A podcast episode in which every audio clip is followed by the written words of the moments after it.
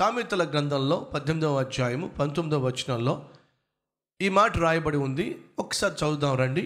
బలమైన పట్టణమును వశపరుచుకొనుట కంటే ఒకని చేత అన్యాయము నొందిన సహోదరుని వశపరుచుకొనుట ఏమిటి? కష్టతరము.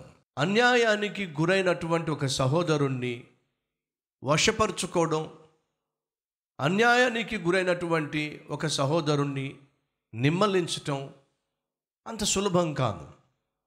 ఒక పట్టణాన్ని పట్టుకోవడం సులభమేమో కానీ అన్యాయానికి నేను గురయ్యాను అనే భావన కలిగినటువంటి ఒక సహోదరుణ్ణి వశపరుచుకోవడం అంత సులభం కాదు. ఇప్పుడు యాకోబు పరిస్థితి ఇదే. ఎన్నో సంవత్సరాల క్రితము తన అన్నయ్యకు తాను సహోదరునికి కీడు చేశాడు, ద్రోహం చేశాడు, అన్యాయం చేశాడు, మోసం చేశాడు.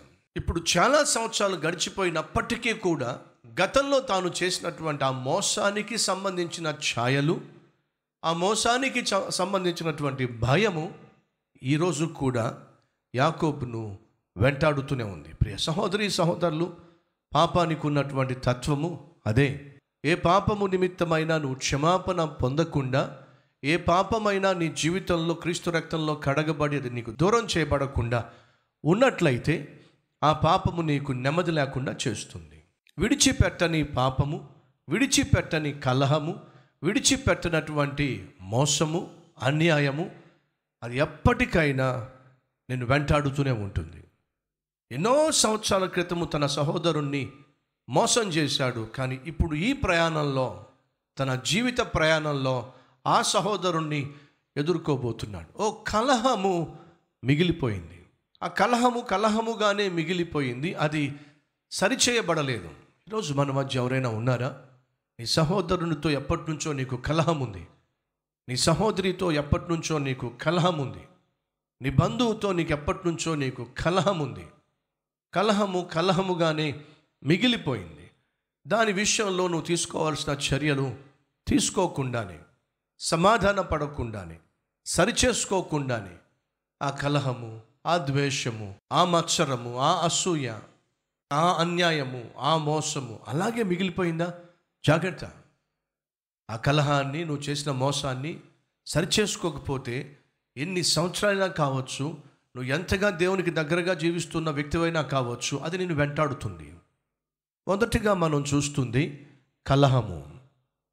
రెండవదిగా మనం చూస్తుంది కలవరము. ఏమిటి ఆ కలవరము? ఎప్పటి కలహం ఇది? ఇంచుమించు 20 సంవత్సరాల క్రితము, అంతకంటే పై సంవత్సరాల క్రితము చోటు చేసుకున్న కలహము. ఎప్పుడు కలవరాన్ని పుట్టిస్తుంది? చాలా సంవత్సరాలు అయిపోయిన తర్వాత కలవరాన్ని పుట్టిస్తుంది. ఎందుకు అంత కలవరపడుతున్నాడు యాకోబు? తాను ప్రయాణం అయ్యి వెళ్తున్నప్పుడు ఏశావును దాటి వెళ్లాల్సి వస్తుంది, శేయీరు మన్యమును దాటి వెళ్లాల్సి వస్తుంది. ఆ మన్యము దాటకుండా వాగ్దాన భూమిని ఎదుర్కోలేడు. కాబట్టి ఏం కోరుతున్నాడో తెలుసా? ఒకవైపు కలహము ఉంది, రెండో వైపు కలవరపడుతున్నాడు.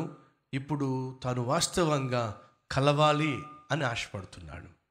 కలహము,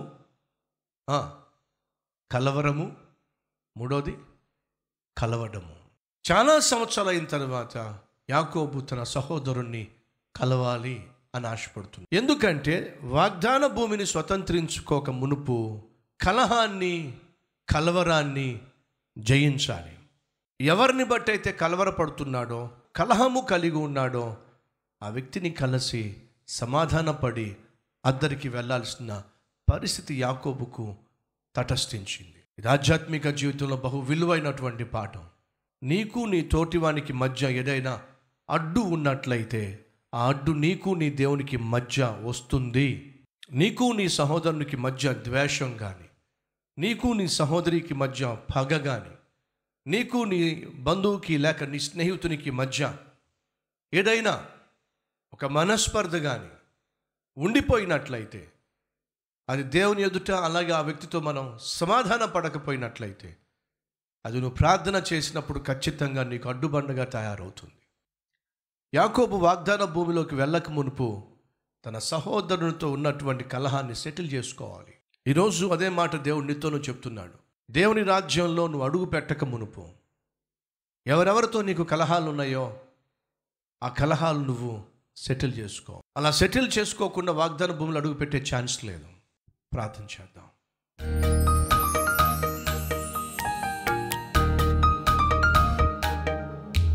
మహాపరిశుద్ధుడు అయిన ప్రేమ కలిగిన తండ్రి, కలహము కలవరాన్ని పుట్టిస్తుంది. ఈరోజు ఎవరైతే కలవరంలో ఉన్నారో, గతంలో చేసిన తప్పుల వల్ల, చేసిన మోసాల వల్ల, చేసిన అక్రమముల వల్ల ఎవరైతే కలవరం పడుతున్నారో వారు ఉన్న స్థితిలోనే నీ దగ్గరకు వచ్చి నీ సహాయం కోరుకొని, నీ క్షమాపణ కోరుకొని, కలవాలి, సమాధాన పడాలి అని ఆశిస్తున్నట్లయితే అటివారి కోరికను మన్నించి శత్రువుతో కూడా సమాధానం దయచేసి ప్రశాంతంగా జీవించే మహాకృప దయచేయమని యేసయ్య పేరట వేడుకుంటున్నాం తండ్రి. ఆమెన్.